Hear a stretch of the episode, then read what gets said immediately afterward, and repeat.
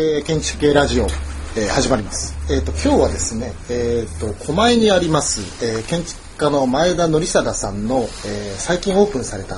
えー、建築サロン、えー、天蔵という、えー、これはバーですね来ています。えー、今私たちソファー席に座ってるんですけれどもソファーとそれからバーカウンターがありまして天井が高くて、えー、なんかこう割と無機質な感じなんですけれども妙に落ち着くという、まあ、こういう場所で、えー、今日は、え、収録をしていきたいというふうに思います。でまずですね、えー、と前田さんに、まあ、この、まあ、この天蔵という名前とかこの作りとか、まあ、なんでまたお酒を置いた、まあ、料理も出す、えー、こういう場所を作ろうと思ったのかという、まあ、そのあたりを、えー、今日はお聞きをしていきたいというふうに思います。えっ、と前田さんここはいつオープンされたんですか？えっ、とね、オープンしたのがね、2月のね、1日です。だから今1ヶ月ちょっとなんですけれども、はい、そもそも、あの、僕が、えっ、ー、と、1年半ぐらい前に、あの、建築塾を始めたんですよ。はい、で、ここで建築塾を始めたんですよ。はい、で、建築塾始めた後に、昼間はあの設計演習とか建築論とかを教えてたんですけど、うん、その後、あのー、宴になっての、の、飲みますよね。です。実はその設計演習とか建築論よりもその飲み会でのね宴での話の方がずっとあの塾生たちにね染みてたの、うん、だったらあの塾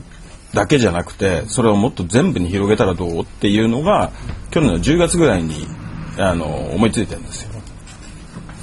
であのそれだったらもうすぐやろうって言って始めたのが2月です。これあのなんかこのまあ全体まあ今その塾から始まったってことですけども、はいはい、やっぱりその塾も含めてやっぱりこう今までの建築を学ぶ場所あるいは語る場所じゃいけないというか不足してるというかそういう思いがあるわけです、ね、ありますね。うん、あの一般的な講演会とかはい、はい、そういうのだとみんな気が張ってくるじゃないですか。気が張って。うん。だから昼間の講演会で何々先生の話を聞きに行くとかね。でも本当の話ってそういうとこから出ないと思うんですよ。なるほど。だからそのあの酒飲みながら本音の中でちゃんと語れるっていうような場所っていうのがあった方が実はね建築界が良くなるだろうな。だからお利口にその 椅子に座って聞くんじゃなくてみんななんかそれリラックスした中で本音が出るっていう。で本音ぶつけない限りは絶対文化なんて先行かないと思うんです。よなのでわざわざそういうふうにね夜っていう。昼間じゃなくて夜っていうことを考えたんです。はいまさにこうサロンそうですね。だからそうなってもらったら一番いいと思うんですね。はい。ここは結構お酒いっぱい置いてありますよね。ありますね。はい。何があります？いっぱいあります。っていうかね、あのえっ、ー、と塾生で、うん、えっ、ー、と俺らのスタッフになったやつで、ああのバーテンもいるんですよ。え、もともとバーテン？ここいつバーテン。あ、似合ってますね。白いシャツが。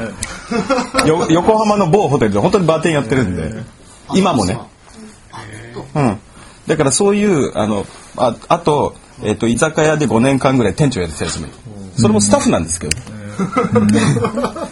だからその建築って建築だけやってれば面白いんではなくていろんなことやってるやつが集まって初めてこう奥が深い太いね建築ができるから。だからたまたま今こういうのがいたからそれもあって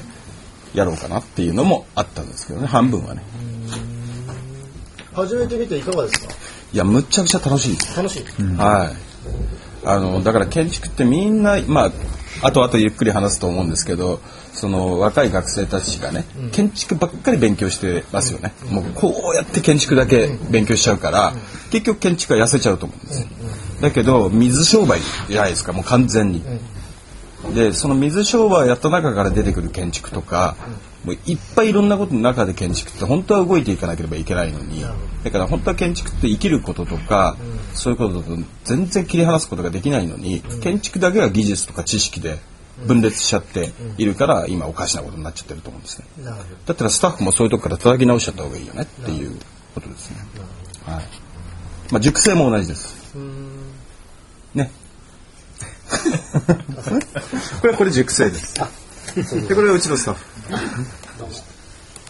なるほど。まあ確かにこう前田まあ今水商売っておっしゃいましたけど、まあ確かにねこれ水商売ですはい確かに前田さんのこう建築というかある前田塾も含めてまあ近年丸に見るこう鑑識候補じゃない感じですよね。あまあ結構まあこうタイル使われたり、まあ打ち話使われたりするっていうのもそうだし、やっぱりこう塾もどっちかというとまあ血と汗と涙じゃないけど結構そういう。はい。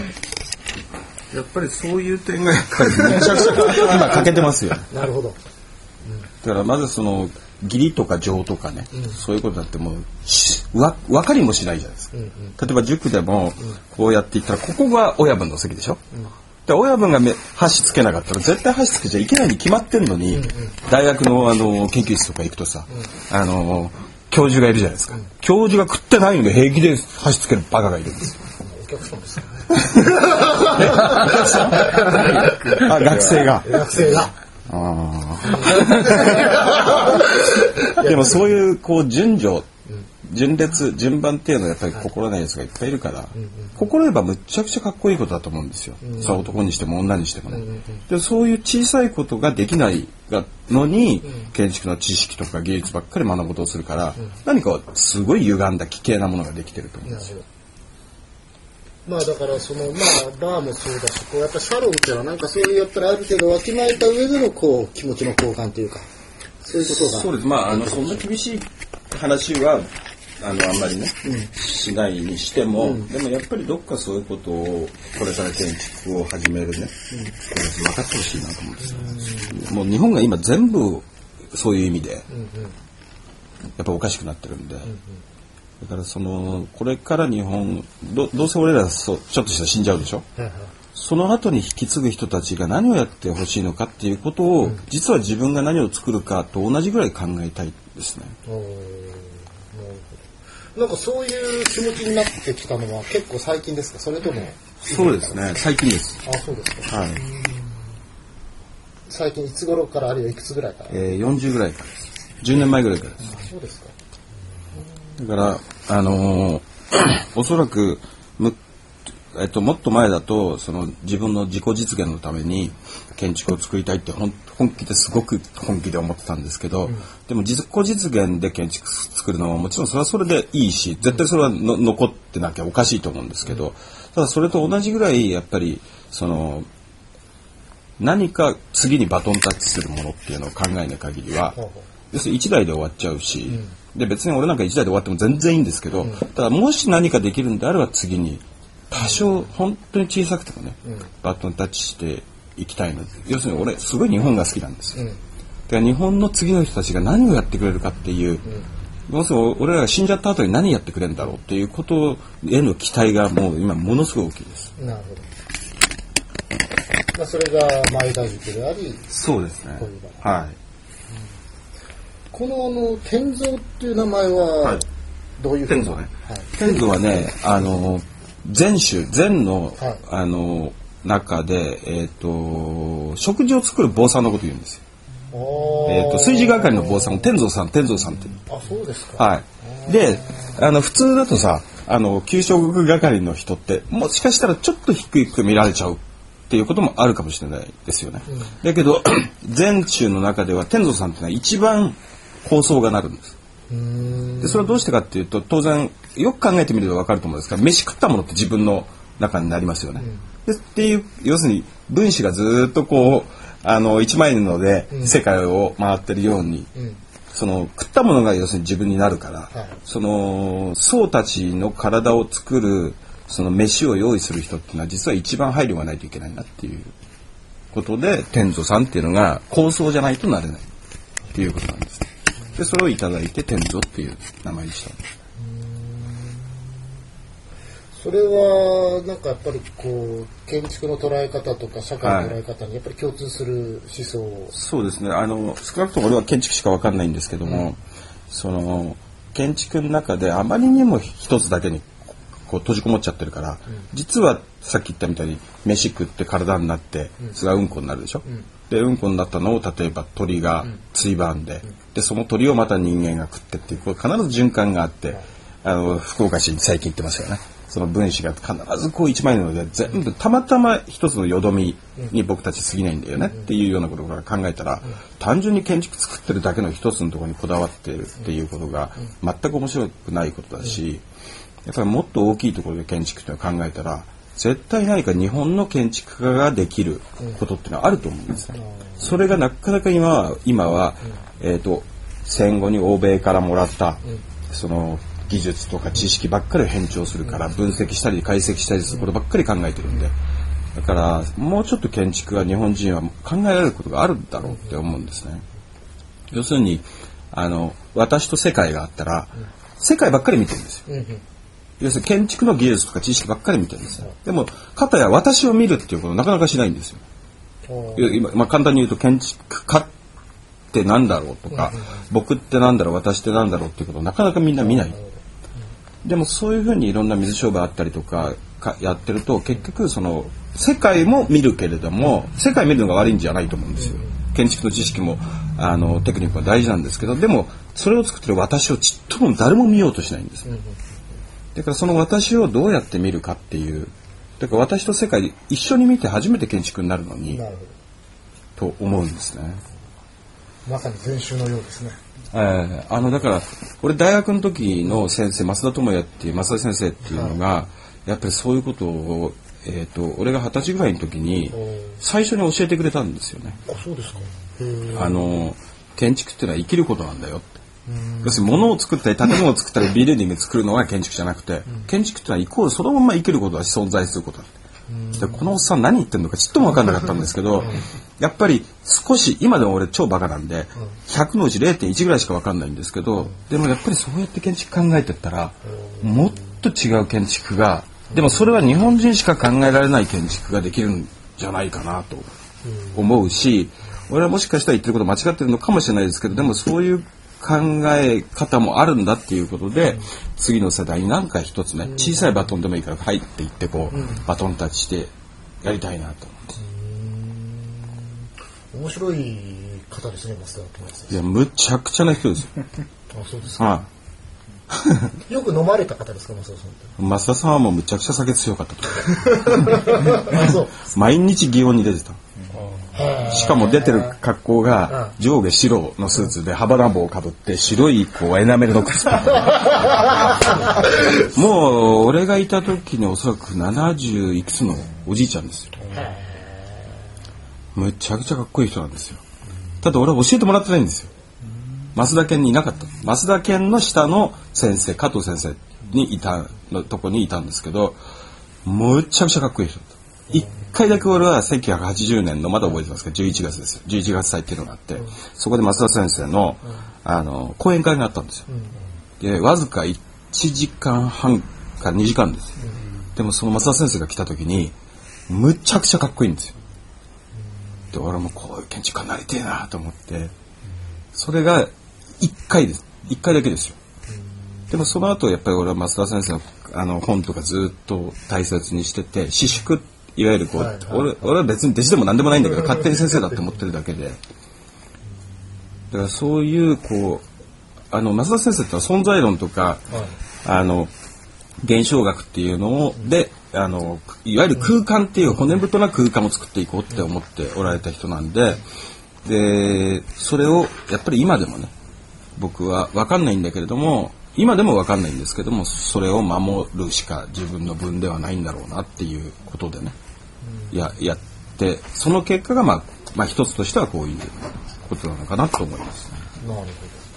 南さんと増田って僕も実は加藤県出身だった。加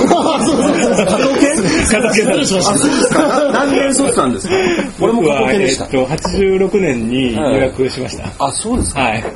あ、じゃあ近いじゃないそうですね。まあちょっと、あの、だから前田さん僕の、まあまさに先輩だと思うんですけど、ちょっと僕はぜひ前田さんにですね、お聞きしたいなと思ったのは、まあ、このラジオ結構全国で、あの、いろんなその若手の建築家とか学生が聞いてるんですけど、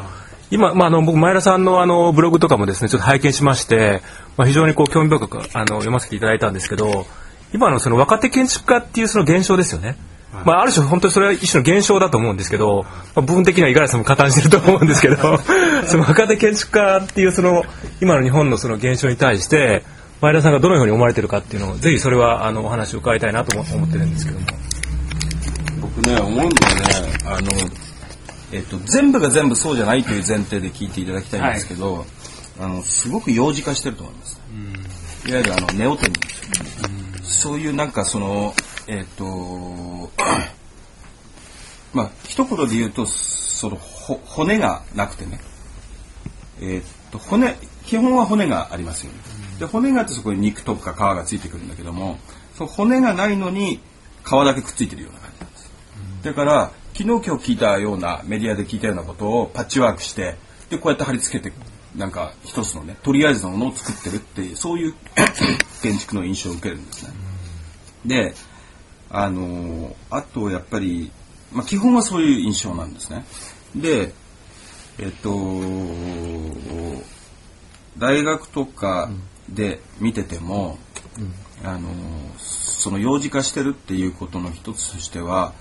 例えば当然大学だから模型しか作んないじゃないですか。最後施工するわけではないから、うん、ただねそれをねあのすごくねおもちゃみたいに作っっていうのはあのちっちゃい子ってさすごいちっちゃいもの好きじゃないですか、あのもちっちゃい模型とかさ。でそれってやっぱり一つの幼児化の、あのーえっと、兆候みたいなもんです、まあ、日本人って大体こう例えばウォークマンちっちゃくしたりとかあのスモールカーとか。結構こうちっちゃくするのはすごく得意だと思うんです。だけどそれがいい方に出ればいいんだけどもただちっちゃくして幼児化しておもちゃ作ってるみたいに模型見るとね、うん、思うんですね。それはどうしてかっていうと要するに模型作ってもそこにどんな空間があるのかとか、例えば簡単な話ですよ。玄関入ってこう曲がった時にどういうふうに何が見えてでそこから光がどう差してきてそれの向こう側の視覚からこういうふうに緑の何かがっていうことが全然想像できないっていうことなんです。よ。要するに模型をねあのおもちゃみたいに作ってて単純にかっこいいおもちゃができたらこれいいよねっていうような、えーと感じをね受けるんです。でそれはさっき言ってた現象学にしても存在論にしてもそうですけれども結局現象学存在論があったら要するに空間がいかに自分にとって何を感じるかどんな匂いがするのか空気の密度がここでこう変わるかっていうことをそれを正確に精密に計画しなければいけないじゃないですか。だけども全部おもちゃみたいに見えるんですよ。だから、えーと、すごい悪い言い方する。と建築ごっこしてるみたいに見えます。でそんなことやってたらこれからあの建築をやる人たちがさあの例えばこれが20年30年経って絶対にこんな変なことやってる国っていうのは ダメになると思います。間違いなく断言するけどダメになります。それをなんとか変えてやんないと、それはおせっかいって言われようが何しようがもしかしたら俺言ってること間違ってるのかもしれないんですけどでもそれは分かんないですよ。俺はそう思ってないんで。増田先生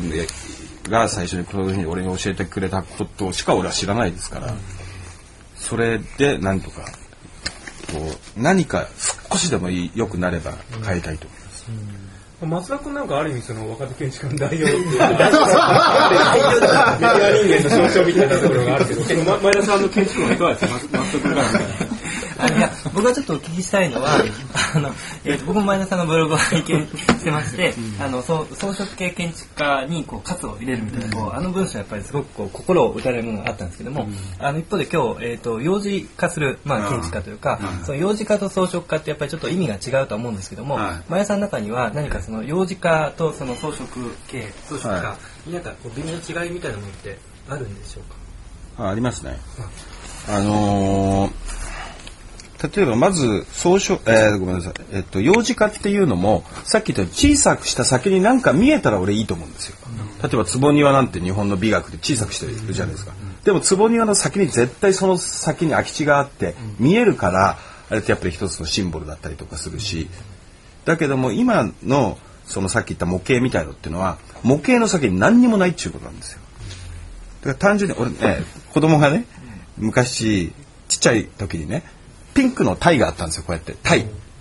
であのマジックテープでこういうふうにいくつかに切られてるんですよ。ほんで それをプラスチックの包丁で切ると5個ぐらいに切れるんですよ。でそういうのを子供が今喜んであの使ってるわけ。でおままごとをそれでするわけですよ。だけどそういうのがない時っていうのはさあの砂とかであのタイの形作ってそれでなんかで切ったりとかして要するに想像力があったからその先絶対見えてたはずなんですよ。プラスチックでピンク色のタイ作られたらさその先行かないじゃないですか。俺はねそういうことやってんじゃないかなと思うんですよね、今のあの建築の新しい建築って、だからか書く書いてるスケッチはむちゃくちゃ幼稚でしょ、あのそもそもは例えば瀬島さんとかさ石田さんが描いた絵なんだけどあの人たちはそれなりの経歴を全部たどってきてそこじゃないですか。かんあ一見簡単ないでしょだけどそれ飛びつけばあれ書くのむちゃくちゃ簡単じゃないですか、うん、お手軽でコンビニエントなものばっかりに飛びついてて、うん、結局そのだからまさにこう幼児化してると思うんですね。山田さん聞いてますか？あの山田さんであの建築系ラジオのオリジナルメンバーの方があの他界してしまったんですけれども先日。彼はあのまさにそういうのに関する批判のあの先鋒者というかですね彼ぐらいしか批判してる人がいないもうあのもうなんで非常に話が、ね、今のねちょっとこういうことをラジオで言うと結構 なんとなくその今の実は若手建築家に対する批判がちょっとタブーになってる現象ちょっとあると思うんでね。逆にまあだからその若手建築家のことを批判できないような風潮が実は僕はねあるんじゃないかなと思う、うん、むしろ、まあ、口にするとまあおじさんみたいな。ねもう分かんない。ねおじさん結構じゃん。いやだから僕前田さんが書かれてたそのブログでいろいろ書かれてたことは実は結構意外とみんな言ってないっていうか言ってないなと思ったんですね、だからすごく新鮮だったんですけどまあ、どうぞええあの、それは、やっぱり、若手の代表として。まあ、まあ、まあ、次はあるからね。次は、次のコーナーは。はい。いいや、なるほどね。いや、もう非常にもう、この後の討議も非常に楽しみになってきますけれども。えっと、まあ、あの、確かにそうですよね。結構まあ、その、前田さんのものってすごくこう、空間を肉体化してるっていうところ、まあ、その作品に関して言うとですね非常にこうさっきおっしゃったのも要するにその空間っていうのがもう非常に肉体的に捉えられてないといけないその怖さというかですね空間を作るってことそういうことがやっぱり若手のまあ若手の人ですかそういう人にはリアリティとしてないんじゃないかというようなことをおっしゃったような気がしますけれども。いや、それ違うんです違いますすぐそれすげえ誤解がされるんですけど、うん、じゃあ装飾系が俺嫌いだから、肉食系がいいんですって言ってんじゃないんですよね。俺それやったら絶対間違えると思うんですよ。あのー、要するに肉食あのねこの間ねあれえっ、と建築学会が出してる建築雑誌っていうのあるじゃないですか。それをあの装飾系建築のことを内部アーキテクチャって書いてたんですよ。でまあ同じような意味ですよね。でそれを元織宣長とかを例に出して要するに日本のある一つの薄さとか儚さみたいなのが装飾えっ、ー、と、内部アーキテクチャだよねって言ってたんですけど、俺それやってたら絶対間違えると思うんですよ。要するに、あの、日本は、えー、儚い。で、西洋は強いとかさ、それ二元論でやってたら、そもそもじゃあそういうこと言っているあなたは日本の薄い建築をやってると言いながら、二元論の中に入ってるじゃないですか。だからその二二項対立を絶対に抜けない限りは間違えると思います。だからその俺別に肉食系が好きなんじゃないんですよ、ま、間違えないでももらえ間違えないでもらいたいのは。だから作ってるのは別に肉食系のもあるし草食系のもあるんですよ。大事なのはそこの枠のところから一回出て超越超越的じゃないです。超越論的にその肉食と草食っていうのを見ていくようなあの目を持たないとダメだっていうことなんですね。もう少し言えば 建築士で言えば合理主義とロマン主義でもいいですけれど、そういう一つの何か自分が合理主義の中に入ってたら絶対にあの外に出出られない外部に出られないからやってることが合理主義なのかロマン主義か分かんないですよ。だから一回そこの外部に出たところから超越的じゃなくて超越論的に自分が作ってるものってのは反省しながら作らないと、そういうのは実は日本人一番得意だと思うんですね。あの空っていう思想だって要するに言うと無ある時は強いがある強いがないそそれが出る規定は何がありますかっていうそういう超越連的な地平にあるのは空っていう概念ですよね。そこを抑えないと軽いじゃないから強いなんて言ってたら、また今度軽いになって強いになって振り子の現象ばっかり繰り返してるわけでそれを日本人はやら、えっと、そういうことが、えー、そういうことをやらないでいられる唯一の民族じゃないかと思うんですね。だから軽いじゃなければ強いとか日本が軽いでも西洋は強いなんていうのはそれはまさに西洋の二項対立のトラウマの中でまだ僕らが生きてるってことなんですよ。そんなこう西洋に土下座してずっと土下座し続けてるじゃないですか俺らあの戦後。あのマッカーサーが来た後に、そんな中でカゴの鳥みたいに生きててどうするんだろうって思うんですよね。だからもっと僕たちが生まれたこう文化って豊かなもので、その論理じゃないところですよね。だからまあ論理がないっていうのは無論理です。からそれはおかしいと思うんですけど非論理っていう論理。僕らの論理っていうのがあるはずなんですよね。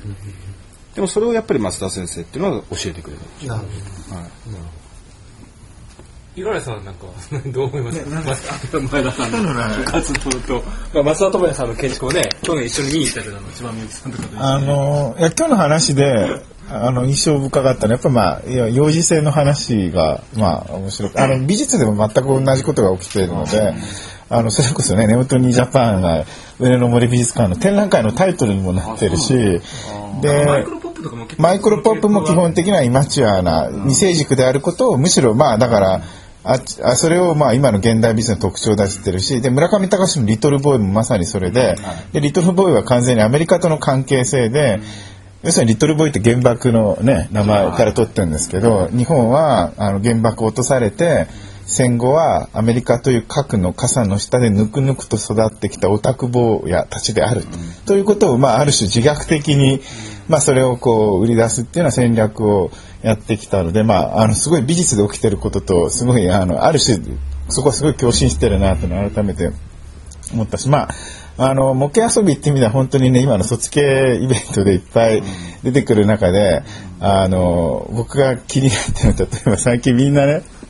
洗濯物まで作ってるんですよ。模型でね。でそれはまあね石上純也の責任もあるんですよ。最初にやったら石上純也だから。ただまあそのその後コピーしてる学生はねもうなんかもう見るからに模型まあ本当だからさっきの遊びでつまり洗濯物まで作らなきゃいけない必然性において空間を考えているんならばありだと思うけど、まあ見てると明らかにもう頭が止まってるからあの 洗濯物でも作るかみたいな感じでこう建築その時間あったらもっと建築考えろみたいな。だけどなんとなくこうあの模型でだから昔はね洗濯物なんか模型にして作れないじゃないですか。模型っていうのはやっぱりどういうふうに空間を思考しているかっていうものがなんかこうスライドしているのはやっぱ気になっていてあの意味がないならやめろと思ってるんでまあそういう意味ですごいさっきの模型遊びの話は、うん、そうだなというのはちょっと思いましたがそんなところではい。えーと、それではですね、ちょっとそろそろえーお時間もあれで、まあ、あの、次のまた、競技にもつながる話だと思いますけれども、えっと、じゃあちょっと最後にですね、えー改めてちょっと天蔵の、えー宣伝というと変ですけれども、アピールをちょっと、あの、アピール？はい、あの、まあ、どういう方にですね、こう、来ていただきたいかとか、そうですね。だからそもそも作ったのがその塾の宴の延長だったんで、あのーやっぱり今の日本の文化を危惧してる。だからもうちょっと分かりやすく言うともうもうちょっとしたら死んじゃう人たちが次に何かバトンタッチするようなのを何か伝えていかなければいけない